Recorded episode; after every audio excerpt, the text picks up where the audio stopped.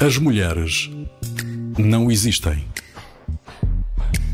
Um programa de Carla Quevedo com Matilde Torres Pereira. Quem foi a musa de Dostoievski? A sua epilepsia, talvez? Eu prefiro que me tratem pelo que sou, artista. Eu sou a Maria Saía Mel. Sejam muito bem-vindos a mais um episódio de As Mulheres Não Existem. Este é um programa de Carla Quevedo com Matilde Torres Pereira. Ambas estão aqui comigo hoje. Olá, Carla. Olá, Matilde. Olá, Maria. Maria. Ao longo dos próximos minutos, Carla e Matilde estão bem dispostas. vamos, conversar, vamos conversar com a Mariana Gomes. Ela é artista, lidera o Sindicato dos Pintores, vai falar-nos mais sobre como é essa experiência. É já daqui a pouco. Antes disso, Carla, uma outra mulher, Leonora Carrington. Que mulher é esta? Então, a Leonora Carrington é a autora da frase que disseste logo no início do programa, numa entrevista em mil novecentos e noventa e três. Uh, eu há dias vi uma fotografia que circulava no Twitter com o grupo de surrealistas. Uh, estava, estava o Tristan Zara, o André Breton, o Salvador Dalí, o Max Ernst, outros. E alguém disse, ah, não há mulheres na imagem. Mas o que é verdade é que havia mulheres naquele grupo e uma delas era precisamente a Leonora Carrington. Um, a Leonora Carrington recusou ser aquilo que durante muitos anos lhe chamavam, que era a musa de Max Ernst, também foi sua amante. Uh, também, uh, julgo que era o André Breton que dizia que ela era uma feiticeira, uh, que era um epíteto que foi atribuído pelo Breton e pelo grupo dos surrealistas em geral. E eram designações que a Leonora repudiavam porque achava que eram machistas, e eram, de facto. Tornavam-na passiva, retiravam-lhe a ação que tinha e que, e que pretendia ter. A Leonora Carrington foi uma pintora e escritora surrealista, nasceu em mil novecentos e dezassete em Inglaterra, teve uma educação anglo-irlandesa da qual escapou em mil novecentos e trinta e sete, e para termos uma ideia do que é que foi esta educação, a Leonora costumava dizer que tinha mais medo do pai do que de Hitler, o que já nos dá uma ideia do que seria. Em mil novecentos e trinta o pai despachou-a para um convento, as freiras recambiaram-na de volta para casa. Em mil novecentos e trinta e seis, isto após muitas peripécias, expulsões de colégios, etcétera, a mãe enviou-a para Londres para estudar arte, e é nessa altura que toma contacto com o grupo dos surrealistas. Uh, fixou-se depois com Max Ernst em França, e foi aí que pintou o seu primeiro quadro. É um autorretrato em que aparece uma hiena, também no... No, no quadro, que é, é um, um retrato fantástico.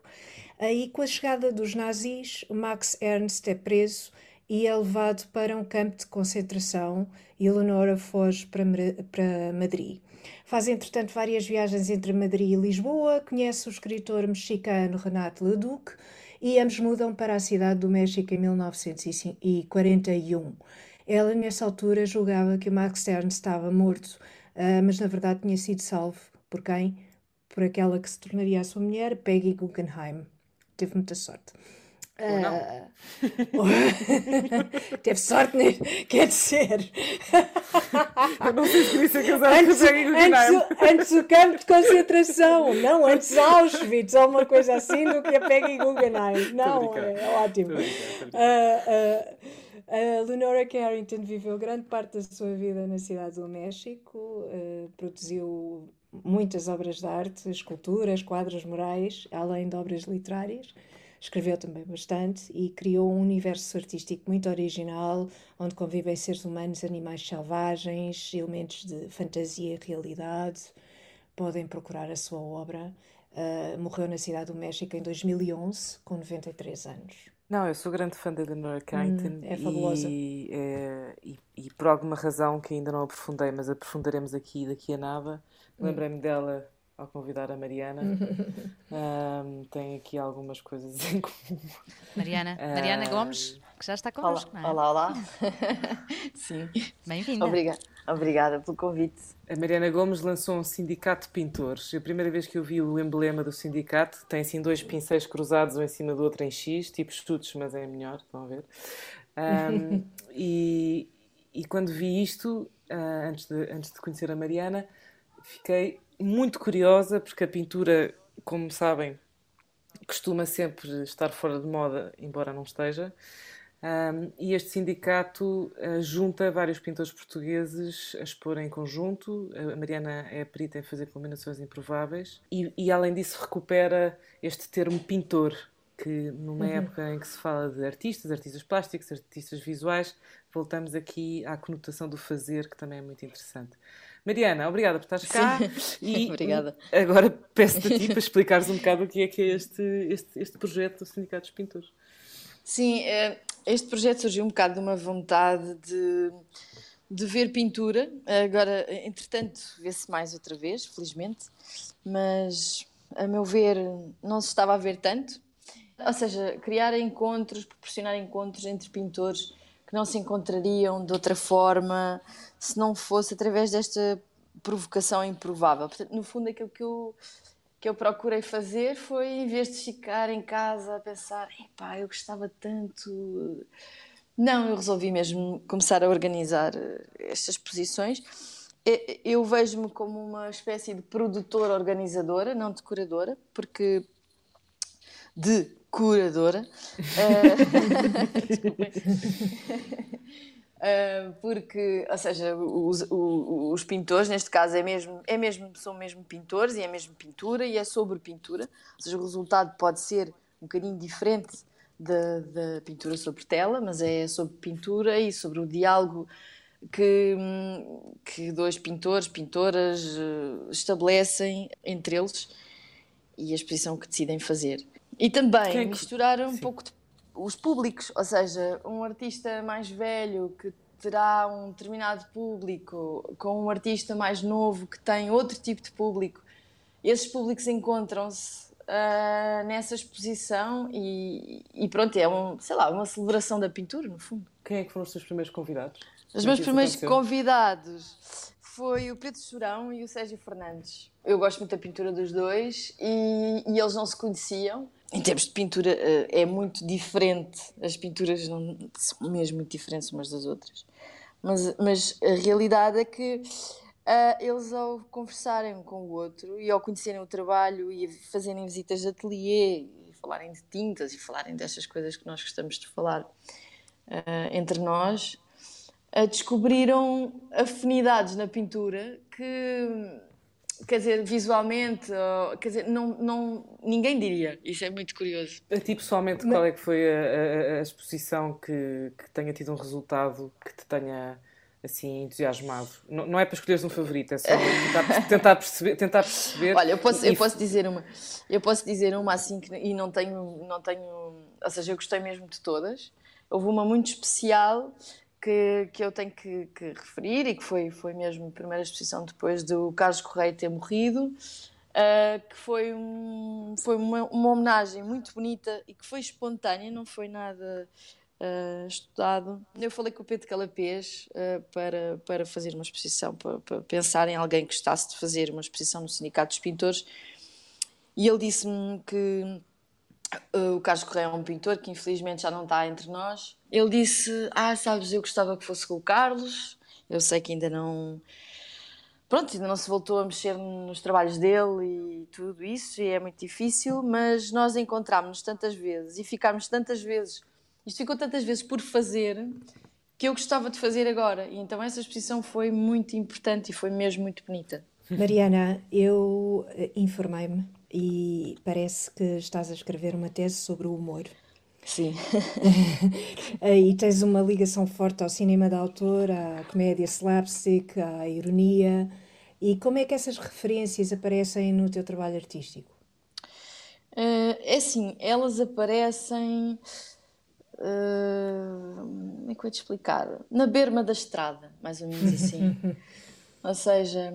Uh, Claro que há elementos, mas eu, ou seja, isso faz parte do meu universo enquanto criadora. Inevitavelmente, alguns desses elementos aparecem na minha pintura, mas eles andam ao lado da viatura. É mais isso. É um pedido de leia.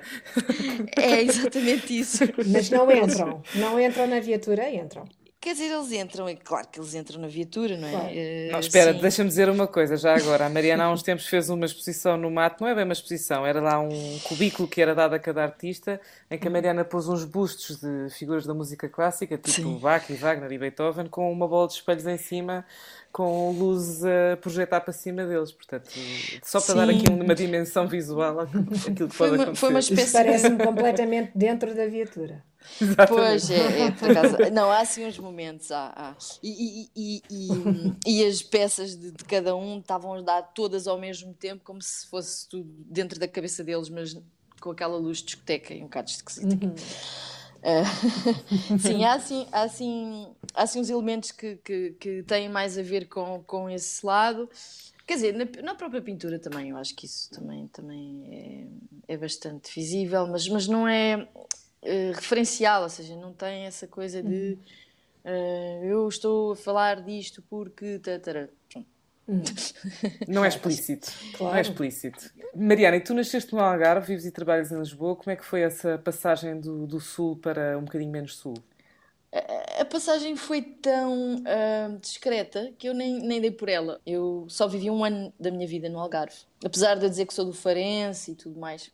uh, E sou, e tenho cascola. Mas...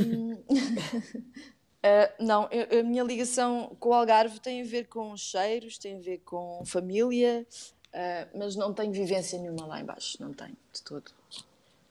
Por isso foi mesmo muito, muito cedo que, que vim para, vim para Oeiras. Uh, tive dois e anos Oeirense, na Coreia. Pois, mas ele não passa crédito nenhum que eu tentei fazer um projeto cultural lá e pronto, ninguém me ligou nenhuma, mas tudo bem. Agora já mudei de conceito. Mas há, há obeliscos a fazer. Em Lisboa, querem. Há obeliscos, há obeliscos em Oeiras, agora há coisas assim. Por acaso, assim, um sindicato dos pintores muito... ali no obelisco não era nada mau. Pois, bem precisava. Bem precisava. Pois, eu, eu tentei, eu tentei. Entretanto, estou, estou a viver em Lisboa e, portanto, agora não faz sentido ir para Oeiras mesmo. Pronto, claro. Está resolvido. Mariana, eu queria te fazer uma pergunta que tem mais a ver com situar-te no meio de uma cronologia. E peço desde já desculpa por isso. Um, antes da, desta exposição que está agora patente na, na, na Guggenheim, que se chama Tudo o que Quero, que é uma Sim. grande exposição de mulheres artistas. Eu estou aqui de... em frente, curiosamente. Exatamente. tu, tu, tu não estás no cartaz porque também não nasceste a tempo. Foi um bocado tarde demais. Mas há uns anos houve uma coletiva na Gulbenkian com obras de artistas mulheres na coleção do C A M e chamava-se Mulheres Artistas. Na altura uh, também se escreveu sobre isso e, e, e, e o facto de dizer mulheres artistas já é em si uma, uma questão, não é? Nestes últimos dois, três anos fez-se bastante caminho pelas artistas portuguesas. Tu consideras que se está a cavalgar aqui uma certa onda da moda ou... ou ou as mulheres estão para ficar no nosso panorama português? Uh, bom, eu, como, como tu sabes, tenho uma opinião assim, não necessariamente ortodoxa em relação a isso. Uh, eu acho que é uma moda também, mas eu, eu reconheço toda a importância que teve uh, toda esta luta para haver uma, uma equidade, depois de, de tantos anos uh, que, que as mulheres tinham um papel secundário, tinham um papel... quer dizer, artístico muito difícil, não é? Porque a carreira quase sempre era, ficava para... Se, se, se houvessem dois, dois... um casal de dois artistas, no, no caso, não estou a falar, no caso heterossexual, não é? Um, o homem, regra geral, tinha sempre mais possibilidades.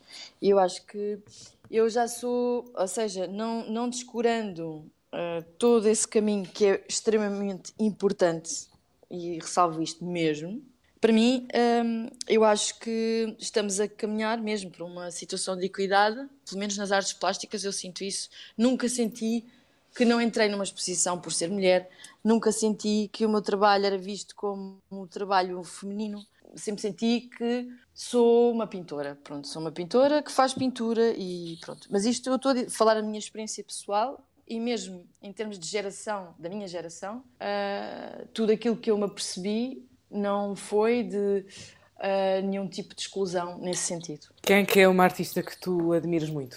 Uh, há muitas. Viva, morta. Escolhe.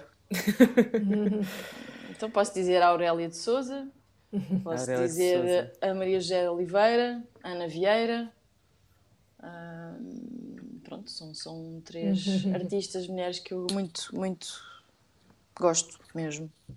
Mariana, qual é a tua cor favorita? Ai, não sei, não sei. Eu gosto especialmente daquelas uh, da série seis, que custa o tubo uh, trinta e tal euros, um tubinho pequenino. Estamos a falar de que, estamos a falar de que gama de cores? Toda, toda, ou seja, aqueles pigmentos especiais incríveis que uma pessoa fica a olhar para aquilo. Eu não sei, eu, eu adoro cores, eu sou mesmo viciada em cores. Eu não consigo dizer uma, não consigo. Achas que há uma diferença entre São todas pintores... incríveis. Achas que é isso que diferencia, pode ser isso que diferencia os escultores dos pintores, por exemplo? Ah, a paixão sim, pela cor. Completamente. É, é, é, é. Falaste há pouco na Aurélia de Sousa. Sim. Uh, eu tenho esta sensação de ter visto, de ter visto agora na, na Gulbenkian uh, tá, tá lá, a exposição. Sim. Está lá, está lá. Uh, uh, e tive a sensação de que ela é de outro mundo. Pois. Quer dizer, que está num campeonato um bocado à parte. Uh, concordas com isto ou, ou estou a exagerar? Não, eu, eu acho que, ou seja, se não tivesse ido aqui em Portugal, provavelmente ela teria tido outra, outra projeção, apesar de que ela também teve, teve outros contactos com, com, com França, e, mas hum, ela, ela, ela tem uh, estudos fotográficos para pinturas, que na altura uhum. era uma coisa inédita, sim, sim. não é? E tem, ou seja, ela como Santo António, eu acho extraordinário sim, mesmo. Extraordinário. É mesmo, sim, é mesmo um caso especial daquela, daquela altura e de todas as alturas. Estás a preparar alguma exposição agora, Mariana? Onde é que podemos ver o teu trabalho? Uh, neste momento eu tenho, tenho, faço parte do ciclo de desenho com pensamento de um conjunto de exposições em Águeda sobre desenho, que fica até ao final do mês. Uh, e a exposição é no Salão de Chá, chama-se Infusão de Rabisco. E estou numa coletiva agora, na Cristina Guerra. Tenho estado a trabalhar, sim, mas não, não tenho assim, para já, não tenho assim nada, de, nada marcado, no princípio. Como é que acontece quando não há coisas marcadas? Como é que é o trabalho nesses momentos? É ótimo. É ótimo porque, ou seja, dá para ser uma espécie de Dora exploradora. Foi por isso que cortaste o cabelo com franjinha? Sem compromisso. eu, eu antes de conhecer a Dora exploradora já tinha, ou seja, eu mantive, só mantive o penteado. Para não ter que pensar muito mais em questões capilares, porque eu não, não tenho um jeito para fazer penteados nenhuns e isto é o mais prático. Obrigada, Mariana, agora Mariana. Sim. Obrigada, Mariana. Por ter estado cá. Muito obrigada. Muito obrigada pela disponibilidade também para estares presente neste As Mulheres Não Existem. Obrigada, sucesso obrigada. Pelo teu trabalho. Obrigada, obrigada. Muito obrigada. Até à próxima. Até à próxima.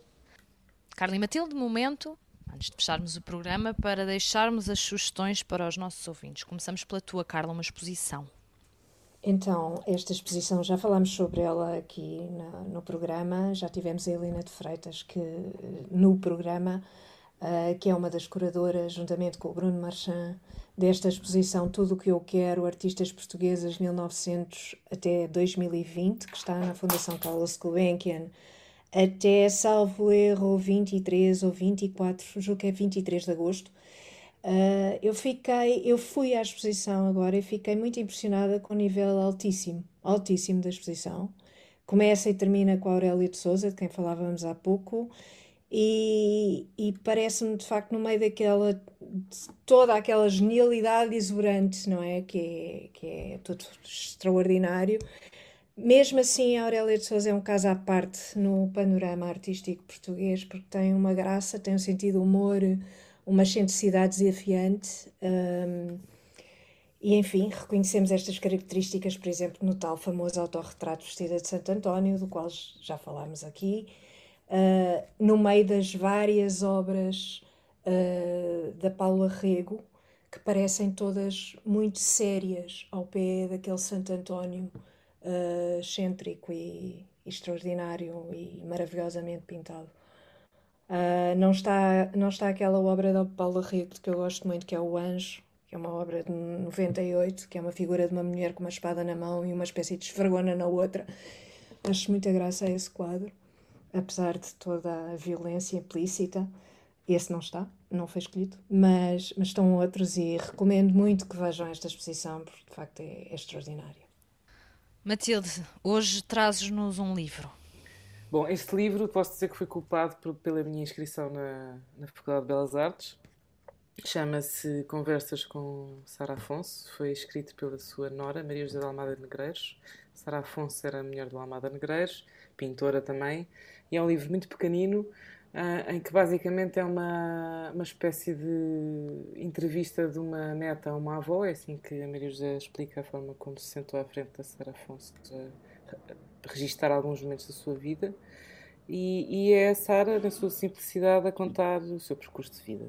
Desde a faculdade até conhecer a Amada, até ter os filhos, e é absolutamente apaixonante. Por isso recomendo Conversas com Sara Afonso, é da Dom Quixote. Muito bem. Carla e Matilde, muito obrigada pelas sugestões de hoje. Muito obrigada a Mariana Gomes também pela conversa, uma conversa que está disponível sempre, bem como os outros episódios, na R T P Play, no Spotify e também no iTunes. Eu, Maria Saía Mel, desejo-lhe um bom resto de semana, dizendo também que os cuidados técnicos deste episódio estiveram a cargo do Gonçalo Lopes. Até ao próximo As Mulheres Não Existem, um programa sobre mulheres para ouvintes de todos os géneros. As mulheres não existem.